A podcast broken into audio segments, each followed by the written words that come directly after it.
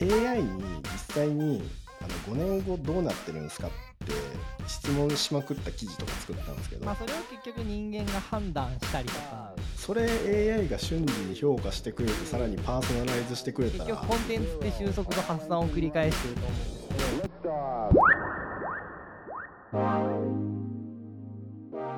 んですけど昨日 AI に実際にあの5年後どうなってるんですかって質問しまくった記事とか作ったんですけどそれで一応 GPT-3 側から返ってきたのが将来的に AI が完全にあゼロから作った映画が出来上がるとか実際ありえそうやしなんかそういうあれなんですかね完全なフィクションというか創作物みたいな完全に AI が作ってくれてそれが量産ネットフリみたいにしてくれるんやったら話分かりやすいですよね。まあだから量産されてまあそれを結局人間が判断したりとかこう最後の微調整するだ量コンテンツの量が増えていく発散していく方向じゃないですか。うん、でも結局コンテンツってその歴史的にこう収束収束と発散を繰り返すというかまあ例えばインターネットだったら個人がホームページを持つとかあの切り板みたいな足跡何人目の訪問者ですみたいな感じで個人が持ったと思ったらじゃあ今度はそのままとめる場所というか、まあ、例えばネイバーまとめみたいなものができたりとか。じゃあ今度はネイバーまとめ的なものが増えすぎてじゃあ今度はなんだ？個人、まあ、会社法人単位でもサイト持ち出したけどメディア持ったけど数増えすぎたから今キュレーションメディアみたいなものがじゃあ出てきてみたいな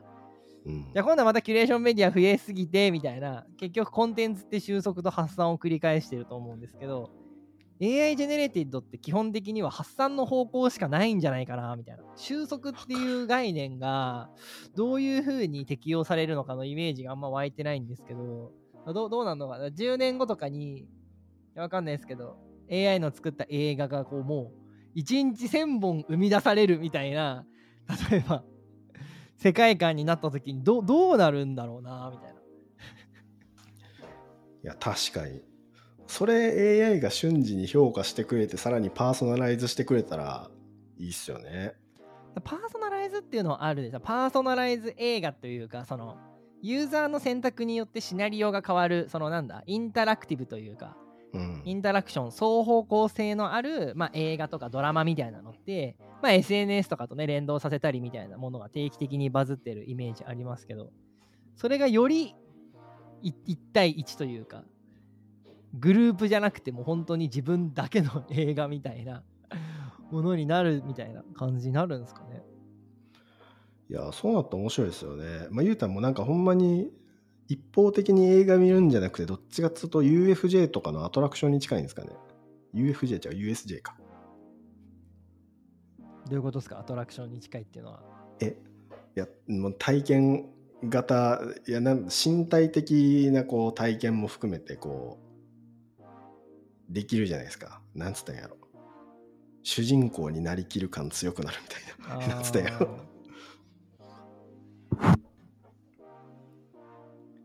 いやなんかその個人が没入しやすくなる映画がさらにパーソナライズしてくれるんやったら見たいですけどね。いや俺俺あの映画1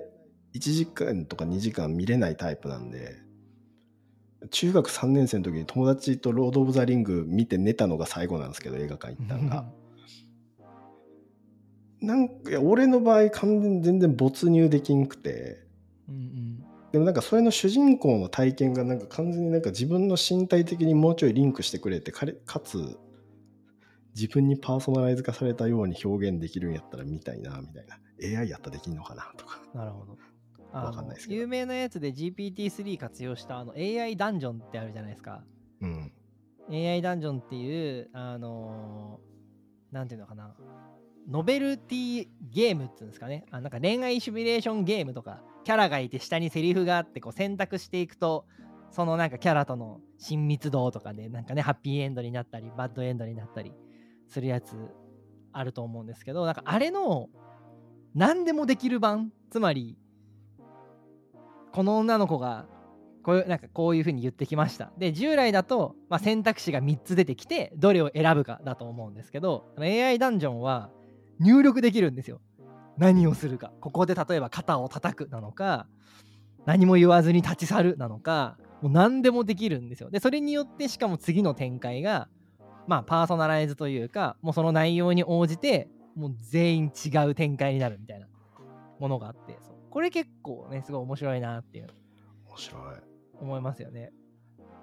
ほんまに超パーソナライズっすよね。ハイパーハイパーパーソナライゼパーションーソナライゼーション。早口言葉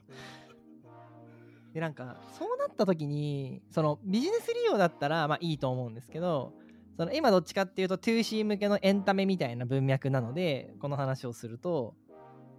あのー